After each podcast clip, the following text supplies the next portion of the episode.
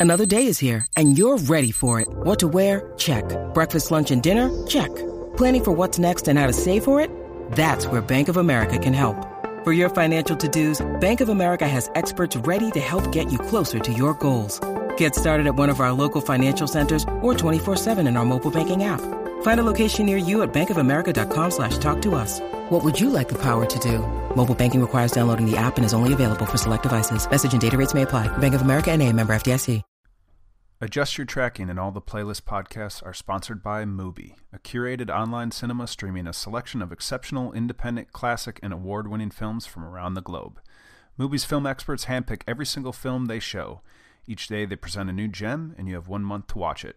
Visit mubi.com slash the playlist to start a special 30-day free trial. Fitting enough for this episode of AYT where we talk about streaming and the evolution of watching movies these days. Uh, it's fitting that we're sponsored here by Mubi, but uh, just it's worth highlighting again that they curate a new film each day on this streaming service. So it makes it really unique, and uh, they clearly know what they're doing over there at Mubi. So we thank them for their sponsorship of the podcast. Now on with the show.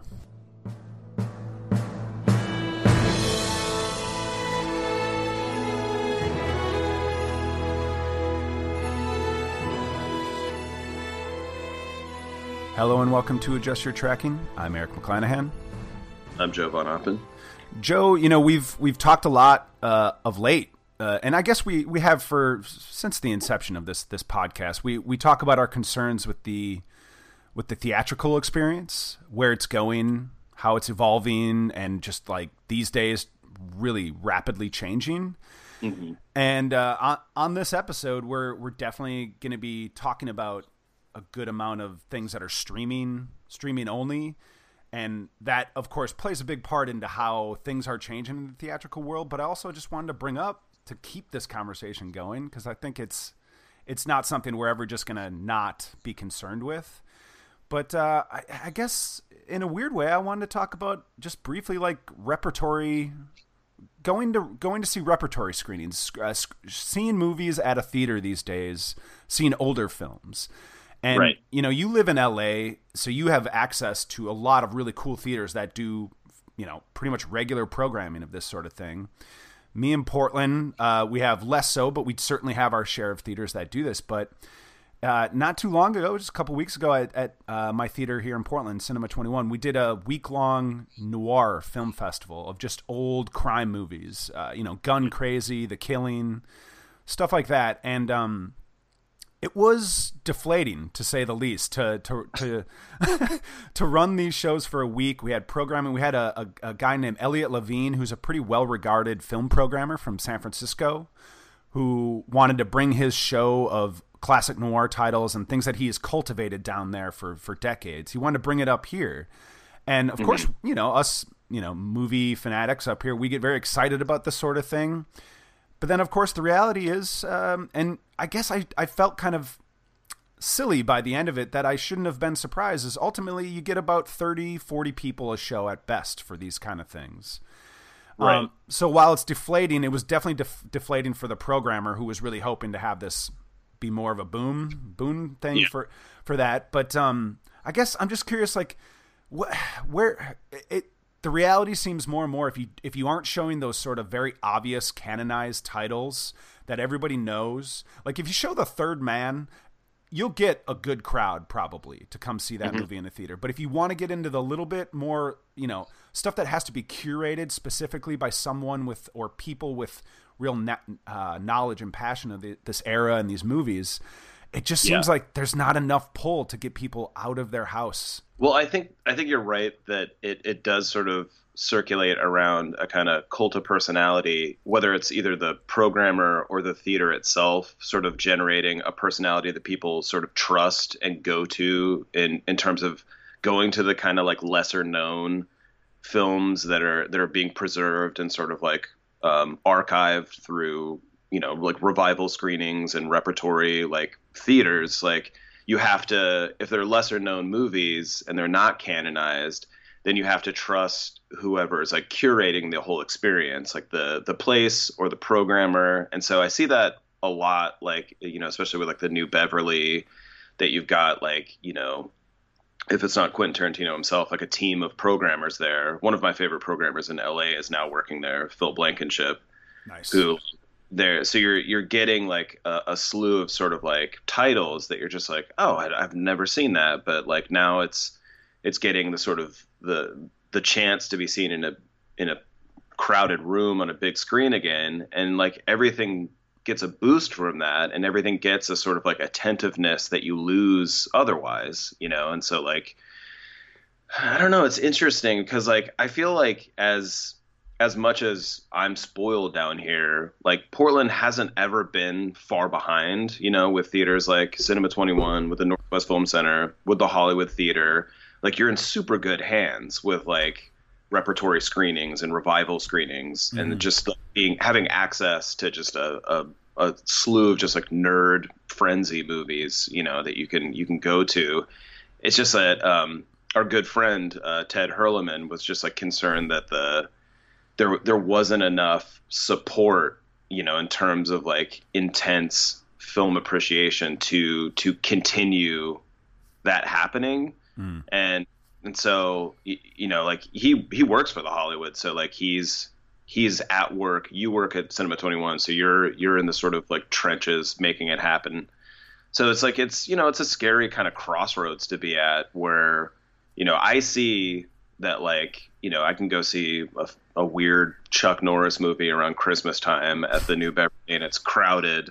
And this is like I hope this never goes away that like there's this level of kind of appreciation for obscurity and for the bigger titles and that like you know that's what if if opera can be kept alive in some like subsidized sense like that's what I think of in terms of like movies. Like what if there was a kind of like almost art gallery uh, support system from I mean granted with the the arts funding being completely slashed with the new administration it's less likely but mm-hmm. like mm-hmm. it's like a film preservation system where it could be like there's a museum that's playing matinees all day of like stuff that and they're they have different programmers plugging into different things so it didn't have to worry about constantly generating income that it would be preserved as the art form that it that deserves to be preserved. You know that yeah. like.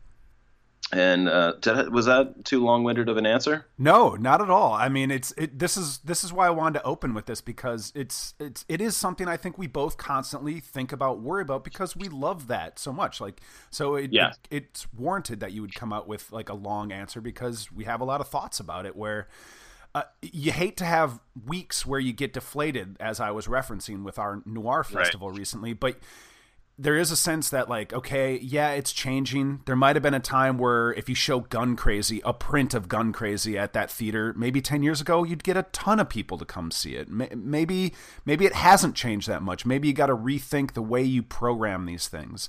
There's there's of course stuff to be proactive about i guess but you can't help but i i felt so bad for for the programmer of that uh that series at our theater because where does a guy like that where does he exist in this realm where if you're just going to play sort of the obvious A titles, you know, the the the canonized stuff, well what what is a programmer really needed for when it's the obvious things?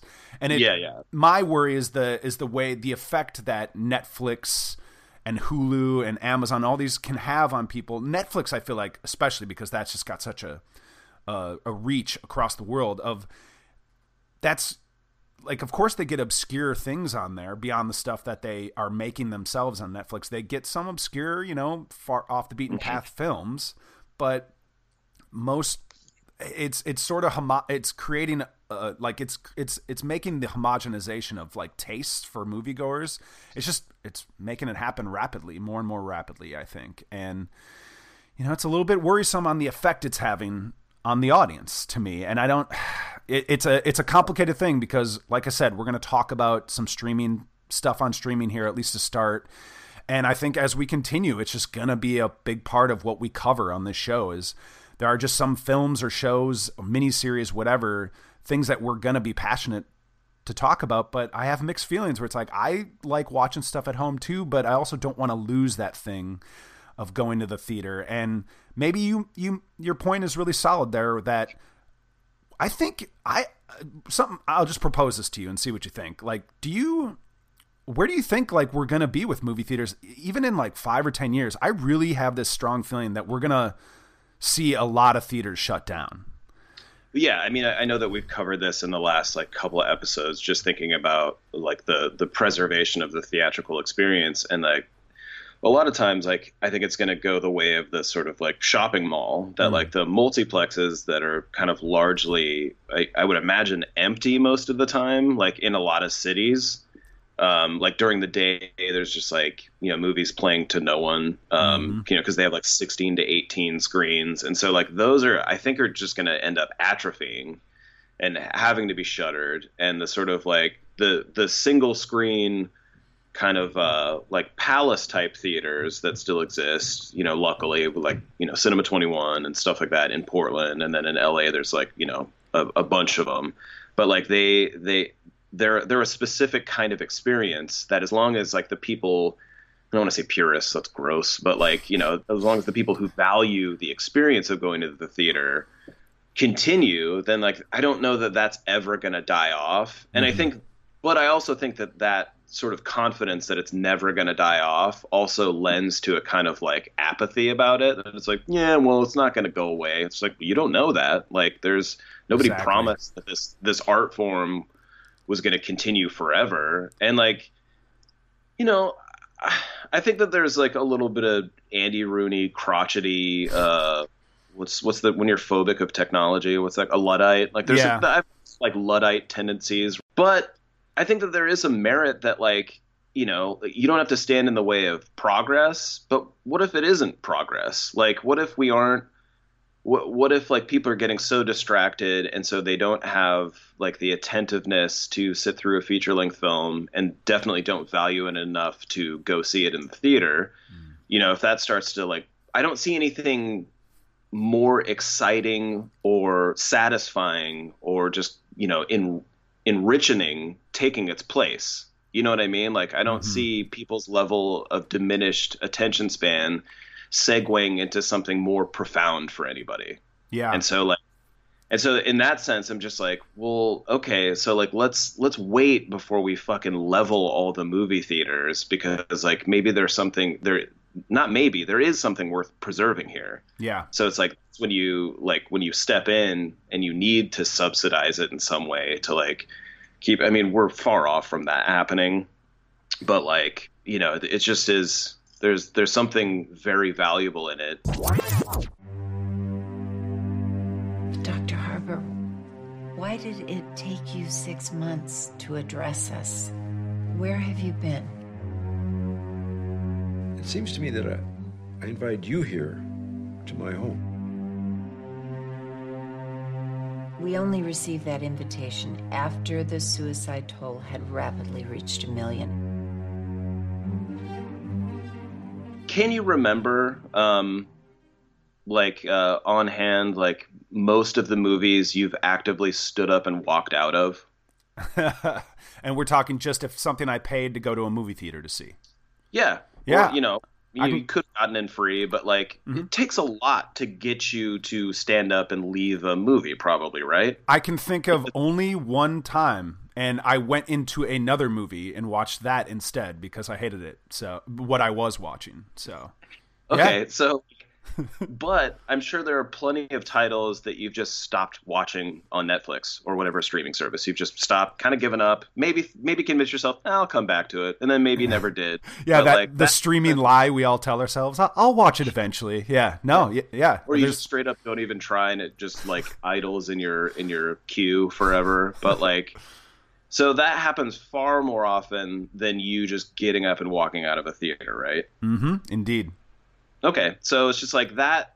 There, there's already an importance kind of like built into sitting in a theater and and watching something and giving it a chance. You've invested in it. There's a sense of importance to it. Whereas like otherwise, there's just like a dismissibility to it. And um, there's there's a film that's sort of like at this point it's a given that it's a Netflix type title because it, it, comes from a, a, filmmaker. What's his name? Charlie McDowell. McDonald.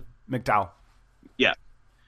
So he made the one I love, and he kind of comes from the Duplass brothers like school of uh, you know like that whole camp of like kind of post mumblecore directors, and uh, like Netflix has a has a sort of invested interest in the Duplass brothers, like kind of help them break through with Puffy Chair, and uh, they just seem like a, a staple for for Netflix. Yeah, and so like that that whole camp of filmmakers, it seems like a, a sort of uh, it's a foregone conclusion almost that that type of movie is just built for streaming services. And like to me that's that's it's like a double-edged sword because it's like i'm glad like a, a ton of movies are still going to get made but it's depressing also that it's a foregone conclusion that like yes of course this type of movie will be mostly streaming only.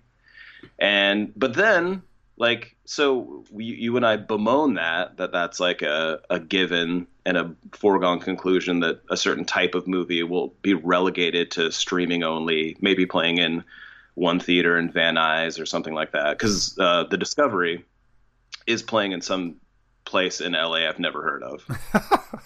anyway, it's it premiered on on Netflix uh, like a week or so ago, mm-hmm. and I, I mean, I, I wish I could argue on its behalf, but it's kind of to me a sort of dismissible movie. Um, yeah. And so it, it plays against our our sort of argument and our thesis that things sort of deserve to be seen in the theater. Because like I as I was watching it, I was like, well, my instinct is just stop watching this. Like, there's nothing really drawing me in. It's got a great cast, mm-hmm. most of which I don't connect with in it, but I like them, and I, I wish I liked the the film they're in more. But like, so it's just like that sense of like, oh, here's a title that like just it doesn't have the the the competitive edge to inch above the avalanche of other titles that are competing for people's attention. I had a very similar reaction to this movie where for well for me i'd like to start with with the one i love which is a film that really took me by surprise a couple years ago when when it came mm-hmm. out beyond the movie being really entertaining funny and i thought like just very clever mix of sci-fi and like sort of anti rom-com elements is that mm-hmm. it belonged in a cinema it was it uh, it had cinematic qualities to it that it belonged on the big screen and for you to really give give yourself over to that experience and the Discovery, of course, you know, I watched it at home on Netflix, but it didn't really. It was really lacking a lot of that. Now, the yeah. the the premise is fantastic in this movie. It's got a great concept to kick things off where the whole idea is that it exists in a in a world where uh, Robert Redford's character, who's the father of Jason Segel in this movie, he's discovered he's scientifically proven that the afterlife exists or that something happens after you die. Right. That's all I knew of the the the premise. Mm-hmm. And then I'm not spoiling anything by saying this, but like within minutes of the movie, it's um they announce that like now that they've proven that there's a definitive afterlife, everybody's killing themselves. And I was like, what the f-? as a, like a as a cynic i was just like oh that wouldn't have occurred to me that that's what humanity's first instinct would be to do would be to just in mass start killing themselves and so that like that that foregone conclusion to me almost seemed like a completely black-hearted dark comedic impulse that the movie's tone doesn't match at all mm-hmm. so it's just like well that's like that's a really mean joke to me and it's just like if the film had any true sense of it like adventure with itself it would have followed that because it didn't really have like it, the movie was like sour and kind of like somber and contemplative and like autumnal. And it so it just it didn't really have a strong sense of like confident tone in its narrative. Mm-hmm. and so like it just felt wobbly. And so like when it needed its melodrama to pay off you weren't with it because it was just like well it's it's too detached because it's dealing with this kind of like this conceptualism that's not connecting with the emotion of the narrative and it just would have been better served either in a shorter form and so it could have fired off like more sort of like black humorous punchlines which i think the the kind of the best performance in the movie, which you mentioned off mic, but like uh, Jesse Plemons. Yeah. how you pronounce his name? No, Plemons, um, I think Jesse Plemons. Plemons. Okay. He like he seems to be in the movie I'd prefer watching. Yes. He seems to be performing in a kind of looser, more uh, like manic movie that like just it, the movie was just too overly serious and it was just like well you're you, you can't line up the tones because even like black mirror and its detachment it's like even in its direst moment like it's it's blackly humorous as well mm-hmm. and so mm-hmm. it just it's this kind of like machinery going so it's not stopping to like weep in your face you know which which just caught i think a lot of people just withdraw from and they're like no no i don't i don't want you to cry at me. And so, it just wasn't confident in its tone. And like there's another there's a movie not a movie but another comedy special. And th- this is what made me realize the tone was off with the discovery. Okay. Because uh, louis ck's new stand-up yeah. special mirrored yesterday. And the whole opening is essentially about suicide and it's like I almost choked to death because I was trying to eat while I was watching it. I was laughing so hard.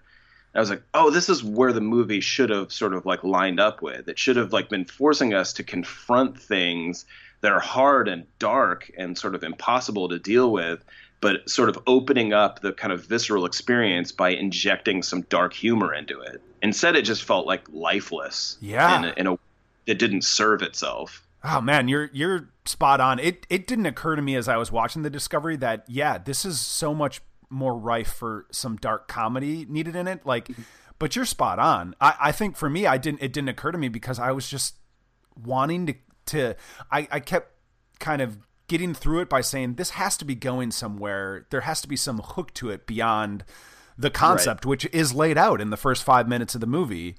Um, and there never is. There's there are certainly these twisty elements that come later on, but by then I couldn't help but thinking like, really, that's where we're going with this. Like that, it just felt really yeah. un- underwhelming as it progressed, and I I just felt like, where's the filmmaker of the one I love? That that the tone of that movie seemed perfectly in keeping with what you're saying that the discovery was lacking. It really could have used that injection of humor. I ultimately it feels like a real missed opportunity on a great premise.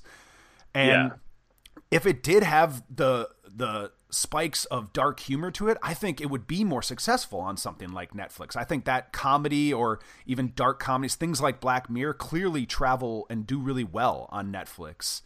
Um, yeah. So yeah, does feel like a real missed opportunity with this movie, and I just kept thinking like, where is the filmmaker that I remember from that first movie that really got my attention? This just feels like it could have just been done by any sort of depressed college student getting out of film school with a great idea for a movie, and um, yeah, it, yeah, it's a shame. It's a shame. Yeah, there, there are these great like hooks to, to like it's a it's a great premise that on paper you're like, oh, this would this is a great hook for like a feature and so, like, that's the type of thing you want to sort of champion still being in theaters, which are becoming so, like the movies that are dominating the sort of like theatrical experience. You and I are sort of arguing that they've become so like dull and predictable that you want to inject them with a life of like surprise still. Mm-hmm. And then for something that has like a, a, sort of intriguing premise to sort of just like be, become something kind of emotionally uninvolving, even though it's trying to be the opposite, is is depressing. And it, it reminded me of our conversation uh, that we had where we were we were talking about uh, Swiss Army Man last summer, mm. and how like those those sort of like edgy kind of those tough pitches that are just like that's what sort of sells the movie is like it's about a a guy bonding with a farting corpse, huh? How is this going to pay off? And then we sort of countered it while talking about Adult Swim movie or Adult Swim specials that are like 12 minutes long, sometimes a half hour at the most. Mm-hmm. And like packing all of these exciting ideas and like maybe those ideas fall apart over the course of a feature length film you know like because they're so they're so dense and like to to involve someone emotionally over the course of like what is 90 minutes or more sometimes those concepts just don't hold up to the test of time. And so they're better in short form short abrupt bursts. And so like packing like watching ideas kind of unfold in in the discovery it's just like well i've seen these ideas covered more concisely and with more punch. And that's what you sort of like unfortunately a lot of times need to keep people engaged is a sense of punch and that punch gives it the competitive edge to sort of make you linger on it and then recommend it and like love it ultimately you know and like that this just wasn't the case unfortunately. God yeah i would actually and not you know i wasn't crazy about swiss army man but i would love to see what those filmmakers would have done with this material for the discovery. Yeah, yeah totally. Oh yeah it seems like there'd be much more much more going on with it something to keep my attention which is needed in this streaming age that we're that we're in and Right. Uh, it does feel like one of these titles that I'm. Uh, there's plenty of good reasons why Netflix, on paper or even before they saw it, thought this is something we should pick up. Probably didn't cost them that Absolutely. much. But uh, yeah, it, it, it's. I think it's just going to get lost, lost in that sea. You don't remember anything last night, huh? I got really melodramatic, didn't I? Told me that you weren't really on a vacation. That you've been looking for a job for a year and your boyfriend didn't work out? You are out of control. What? I've packed your things. They're in the bedroom. What? And since you didn't have any money, you decided to move back here. Is there anything else?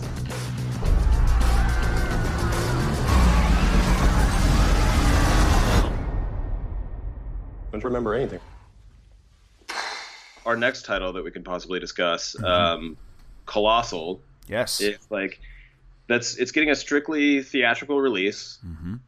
But I kind of feel bad because I think like this might be another movie that you could argue like, oh, it's sort of built for streaming. You know, like it's it's type of it's got this sort of indie sensibility, and like again, that's depressing to me to think that way. To think that it's certain titles become foregone conclusions that yes, of yes, of course, it's going strictly to Amazon Prime or Hulu or Netflix, like you know, because I like you and I both value the theatrical experience, and so like to to see a movie like this, but to me, there's there was just a sensibility to it that like yes, this will be the type of movie that like while it's still being fought to be seen in the theaters, it might be something that a few years from now it would be a foregone conclusion that it would just wind up streaming, mm-hmm. you know, because yeah. it's like it's a it's a director who has some traction, who has like a, a, a fan base enough, but it, it has a sensibility that's it's not Disney, it's not whatever the fuck. Even though it, it it's its concept again, it's like it's a high concept movie mm-hmm. about a, a a woman in the midst of a crisis where she she's got a substance abuse problem and is forced to move back home, not unlike uh like a Garden State type movie. just moved back home. Yep. And she realizes there's a parallel with some of her sort of more drunken rampages that she may have some sort of like alternate life as a uh, monster in South Korea that's rampaging around, kind of like a like a Godzilla type creature. Yeah, and so it's like, well, that, that's high concept. Mm-hmm. Wow, like that's I want to see that. That sounds fucking crazy. Ultimately, the movie's not that crazy. It's a little it's a little confused, you know, like it's mm-hmm. it's and its messiness I think is is is a little more endearing than possibly like our last title that we discussed, but Definitely. ultimately, you know, like it, it's also a film that like its tonal uncertainty be, began to work against it for me. Mm-hmm. I also feel uh, I'm reminded of our recent talk about something like Personal Shopper, where uh-huh.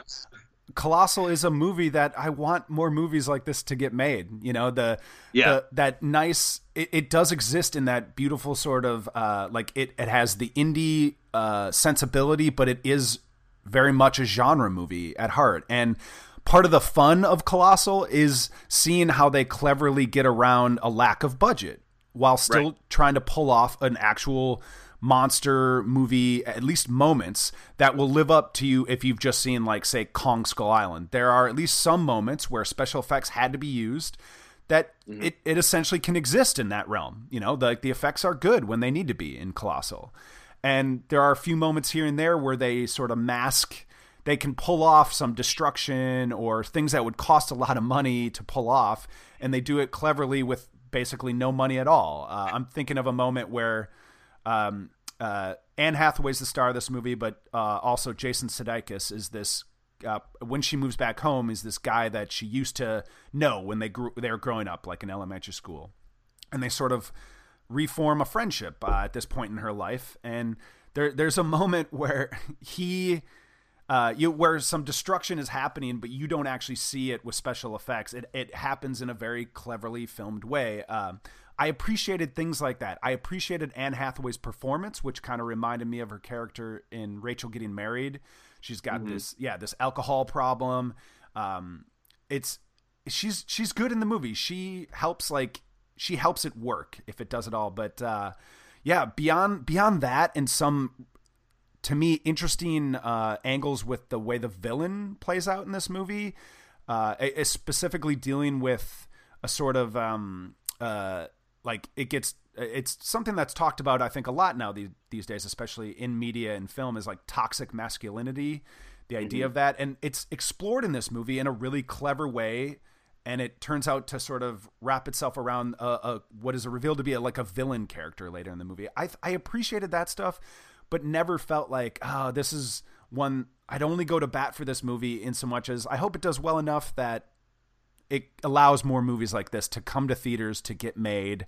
Um, yeah. And also, the company putting it out, Neon, is like a mm-hmm. new offshoot of Drafthouse Films, which we've supported over the years in this podcast, and they're trying to keep things uh, in the theatrical realm. That's really important to them. So, yeah, there are all these elements that I want to support, but ultimately, the movie I thought was just okay. You know, just just fine. Yeah, and in that sense it's it's a lot like personal shopper at least in our response to it because it's just like there there's a lot at work and like i appreciate its ambition and definitely the time it takes to explore a lot of its ideas but none of the ideas kind of go deep enough mm-hmm. but i appreciate there at least that there's a kind of a mess on screen being explored and uh, i think anne hathaway is great in it and i think that she gets unfairly maligned uh, maybe because yeah. she was in Princess Diary. I don't know. Like people just hate her for some reason unfairly, which may work, I think, for this character because mm-hmm. like she is, you know, a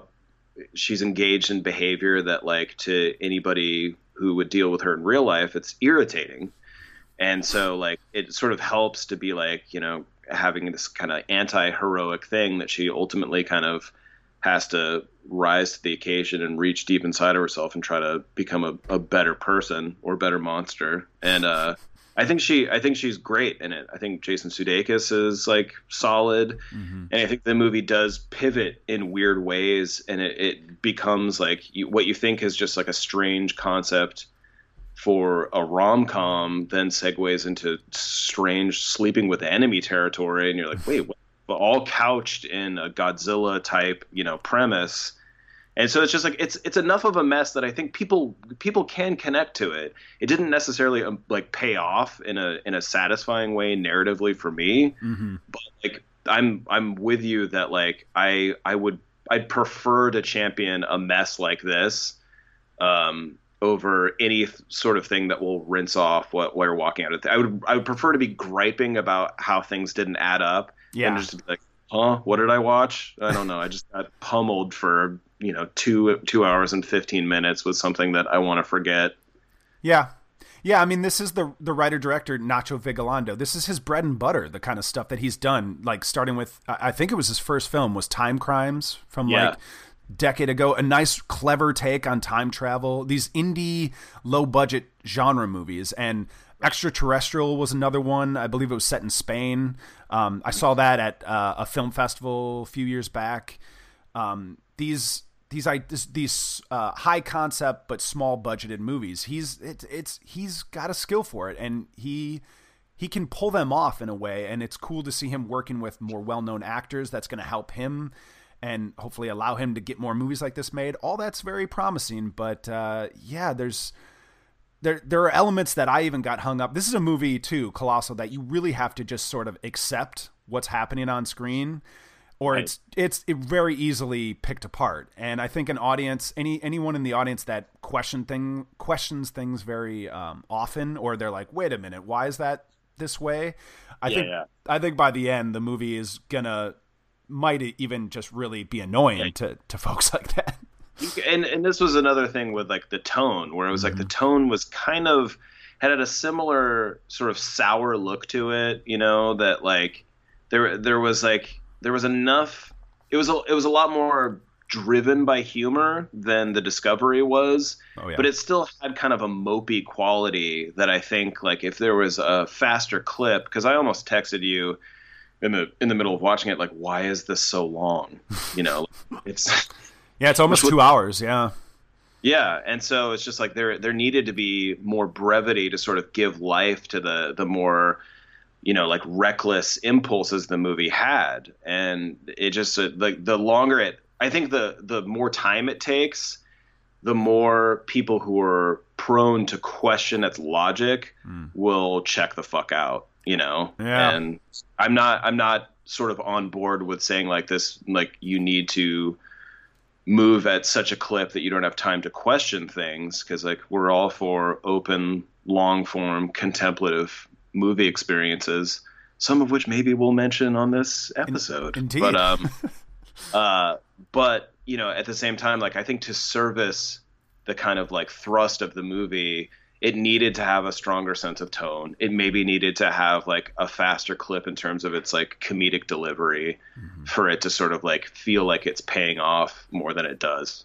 Indeed. i feel bad but i also you know, like i i it's the, the same with personal shopper that i want to support films like this being made and i want them to be better. Uh, I think I think that allows us to pivot into a maybe a final section, a sort of grab bag of of stuff. Um, Yeah. That could see us, for the most part, reviving an old segment from the show in the past, uh, Laptop Cinema, where it's just recommending stuff that is streaming that you can see. But before I jump on those, a few of those titles, the things that I've just been watching recently that I really want to recommend to folks. So we're not so we're not entirely grouchy on this episode. Um, is just a movie that is coming to theaters that isn't necessarily dying. There are more and more movies being produced around the world, uh, foreign titles, but movies that actually have a legit shot at coming to a theater in the U.S. and most likely just art houses in in bigger cities. But I do feel like the space for these kind of movies that deserve it are is like they're going away, and that that worries me a little bit when we talk about a movie uh, like Graduation, which is a Romanian film. Uh, the Romanian New Wave has been going on for like more of a more than a decade at this point, and this film is directed by probably the most well known or most appreciated by cinephiles, um, uh, Christian Mungiu. He did Four Months, Three Weeks, Two Days, which is an uh, just an amazing film, uh, harrowing experience. Yeah. And then he, he made another movie called Beyond the Hills, which I'm pretty sure we talked about that on this podcast when it came out. Um, uh, also a harrowing, much much longer, maybe more trying on the patient's experience, but it's definitely fitting with this Romanian style of film that's like in vogue right now.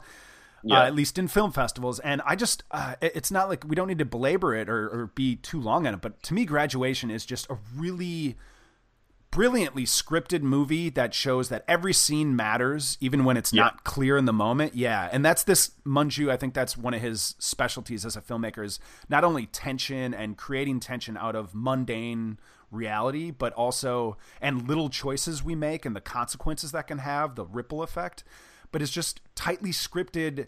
He he he treats kind of social neo-realist cinema with with genre like sensibilities of like he he keeps you on edge by the way the sort of onion peels back more and more in his movies and uh, graduation was a film i saw uh, in february at a festival here in portland and it was one of my favorite titles because it got its hooks on me right away and i just think though it's only going to be in some cities like if you're into foreign films this is one that i think go to the cinema and go see graduation because it is a really really strong piece of work i think. It's it's interesting because like he, there's there is like a there's a stark neorealism mm-hmm. to to his work like in four months three weeks two days that still pulses with kind of like uh, a, a genre ride quality like the 4 months three weeks two days is almost like it's a thriller about you know illegal abortions essentially Yeah. you know and it but it to say thriller i think cheapens it because there is such a sense of like dramatic investment in every single second and like what you're what you're saying about like he everything that he shows you matters mm-hmm. There it's interesting because like from the first like moment of the film. It opens and it's sort of street scene outside the apartment of the family it's covering, and like just that, just that. It's just a sort of long shot of a street, and like there's something happening in the corner of the frame. There's Right. someone digging a ditch, and it's just like this is matter of fact. It's not showy in any way, but it's a compelling visual because you have what's going on in the street.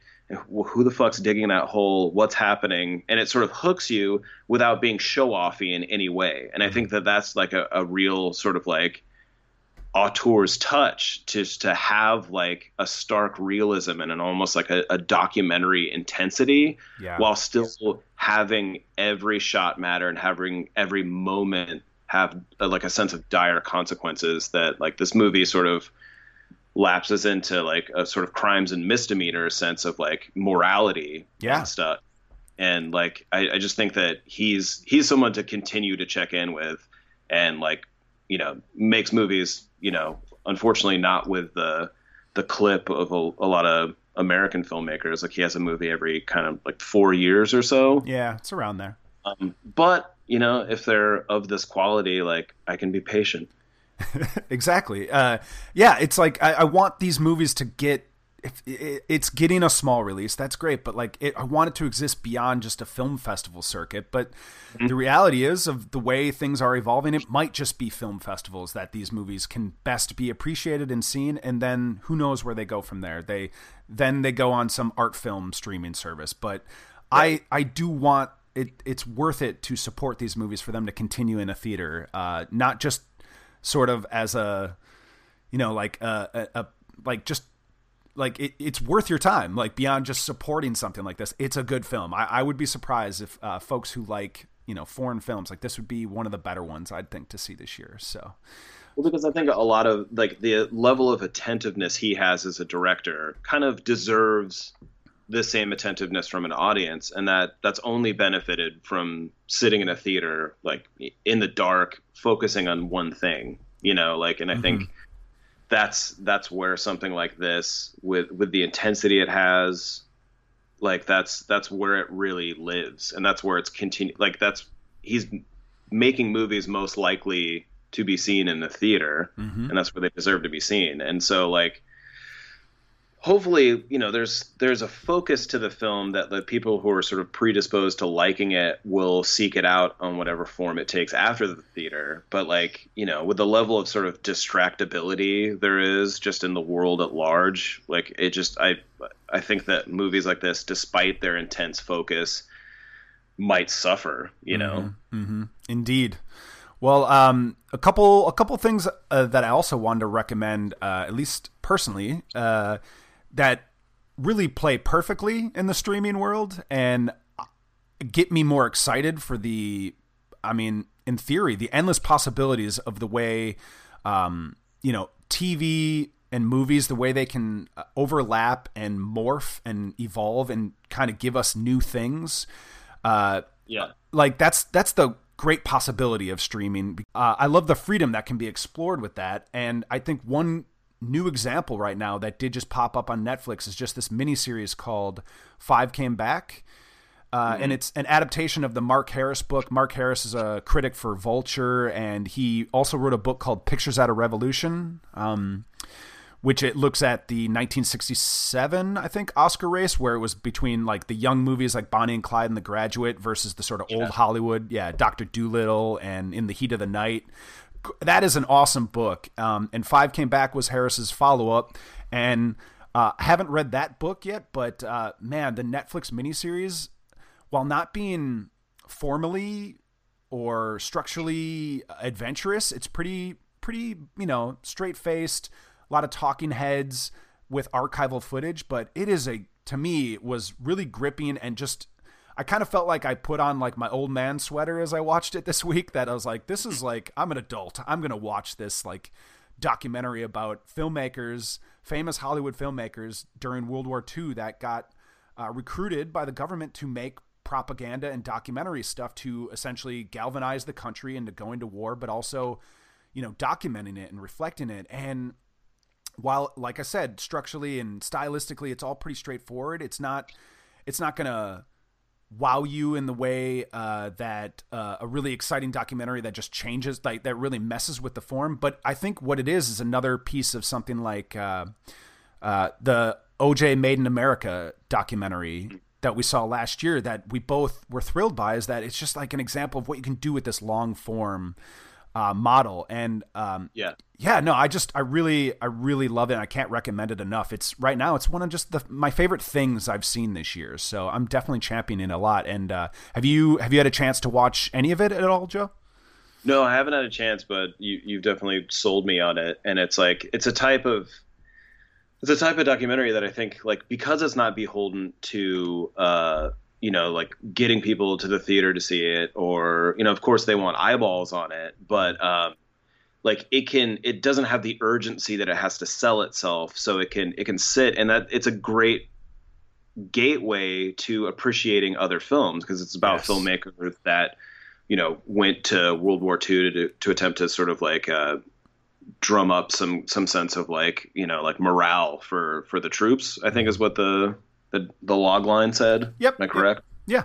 So so like that is just a great gateway to like oh who are these filmmakers like if you're not familiar with them like go look into them and, and I think a, a similar kind of documentary uh, Martin Scorsese's personal journey through American cinema like yeah. why why that isn't readily available on Netflix all the time is kind of a mystery to me because it's that's perfect because it's just mm-hmm. like here's a here's a gateway into appreciating more films. And like that's where at this point that's where those fucking documentaries and specials you know should live because it's like a platform to expose yourself and give you a vocabulary to take in more. Yeah, yeah, totally.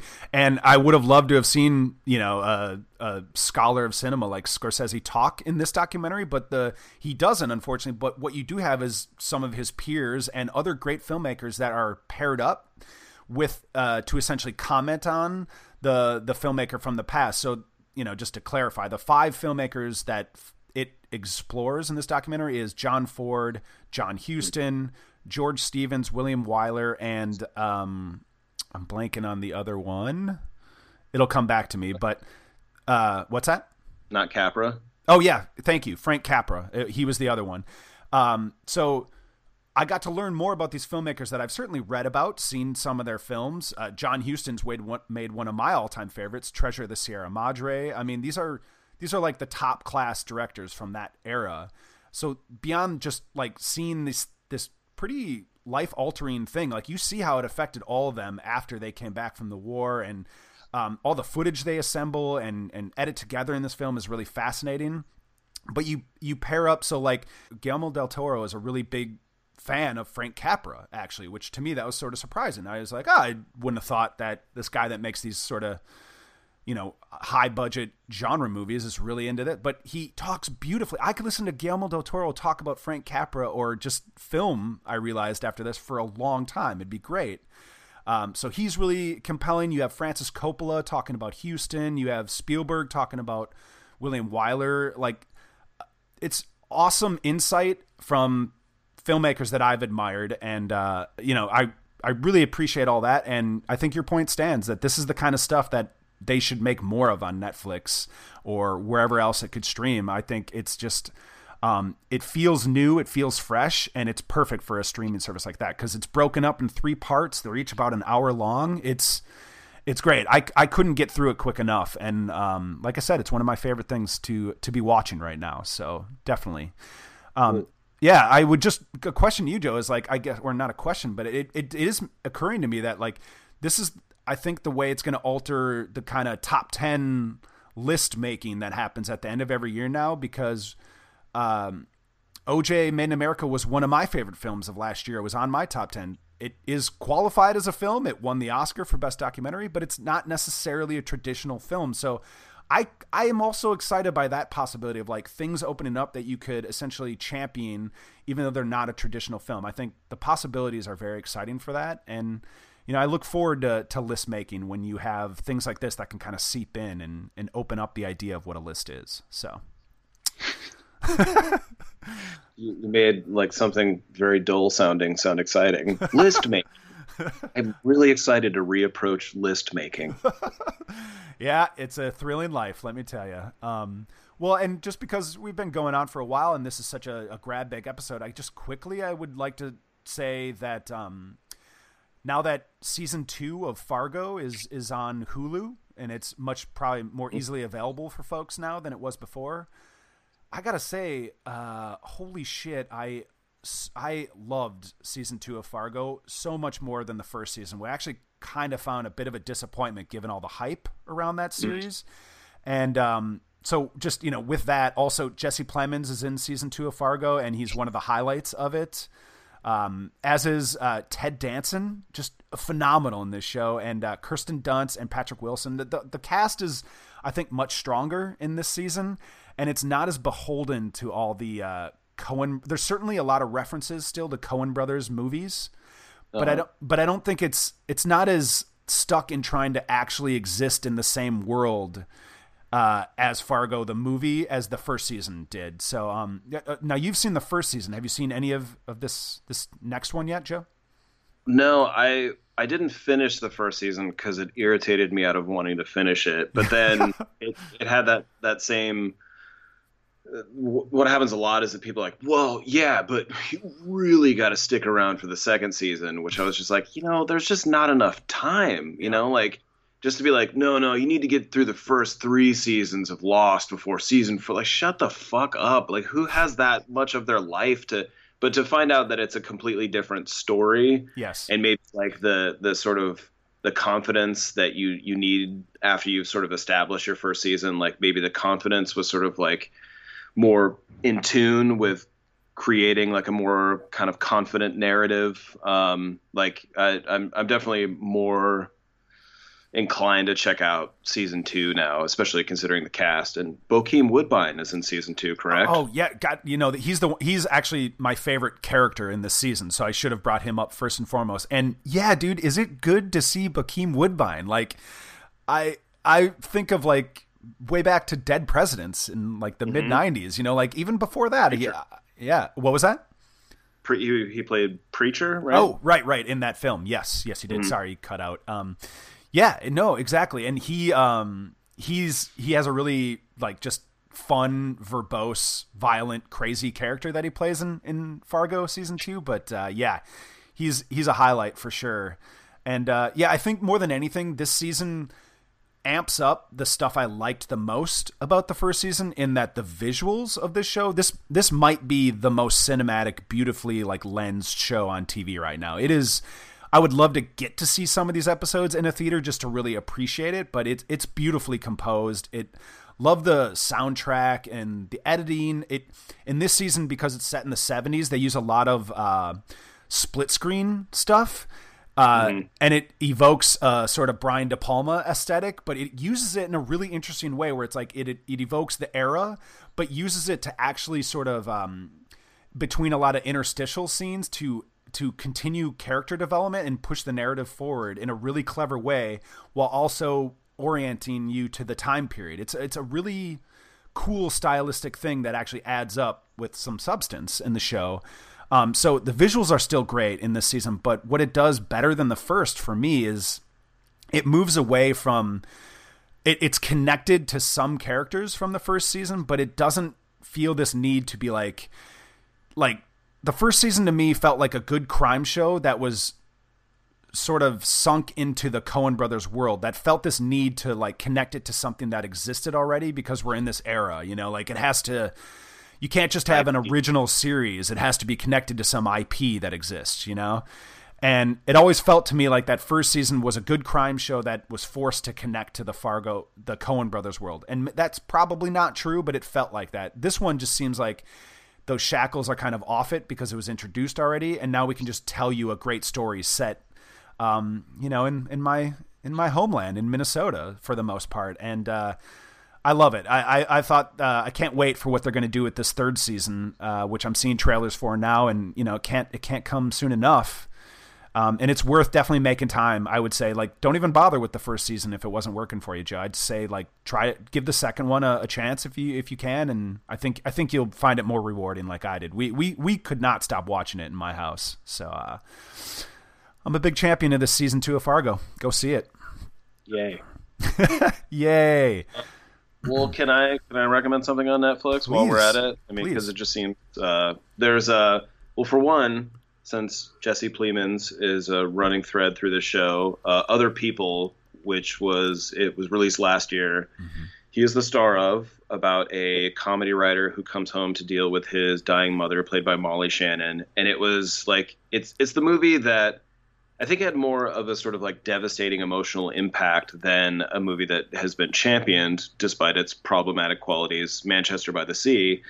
It was. It has the same ability to access like absolute gut punching tragedy while getting you to laugh at the same time, and not in a cheap way, but in a sort of well earned, character driven way.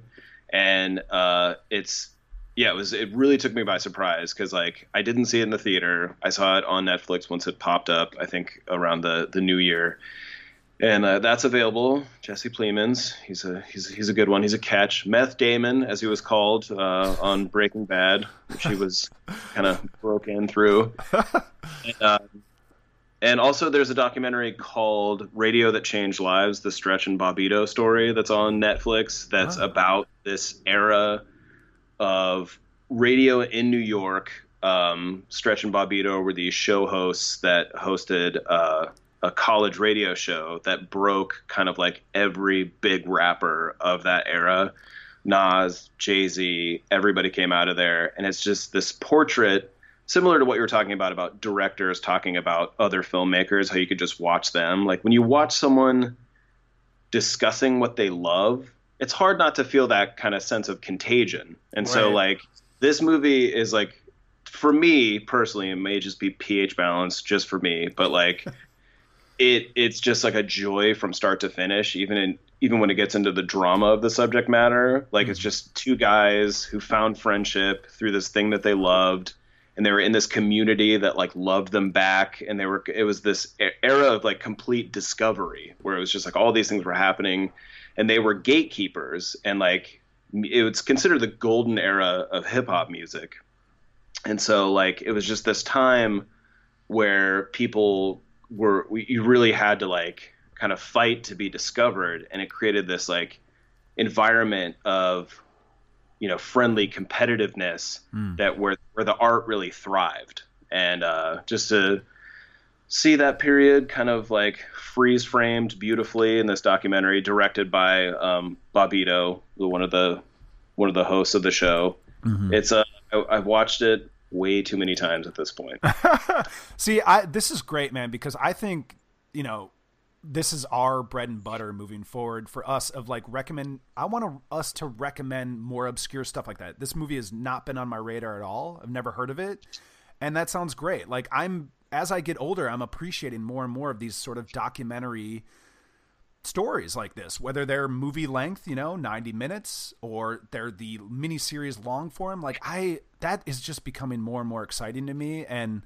I think uh, we should just keep on the lookout for stuff like this. This is the sort of thing that we can recommend and curate for listeners of this show because that is the sort of world we're evolving more and more into is if there are people that listen to us that might be looking for some recommendations hopefully we can curate a nice varied you know grab bag of titles and it, the choice then is on on the listener. So you know we've given up we've given quite a lot to uh, think about or consider on this episode but uh, but uh, these things at the end are the stuff that we're clearly most excited about. So you know seek them out and uh, we'll we'll do our best. We'll keep curating right joe?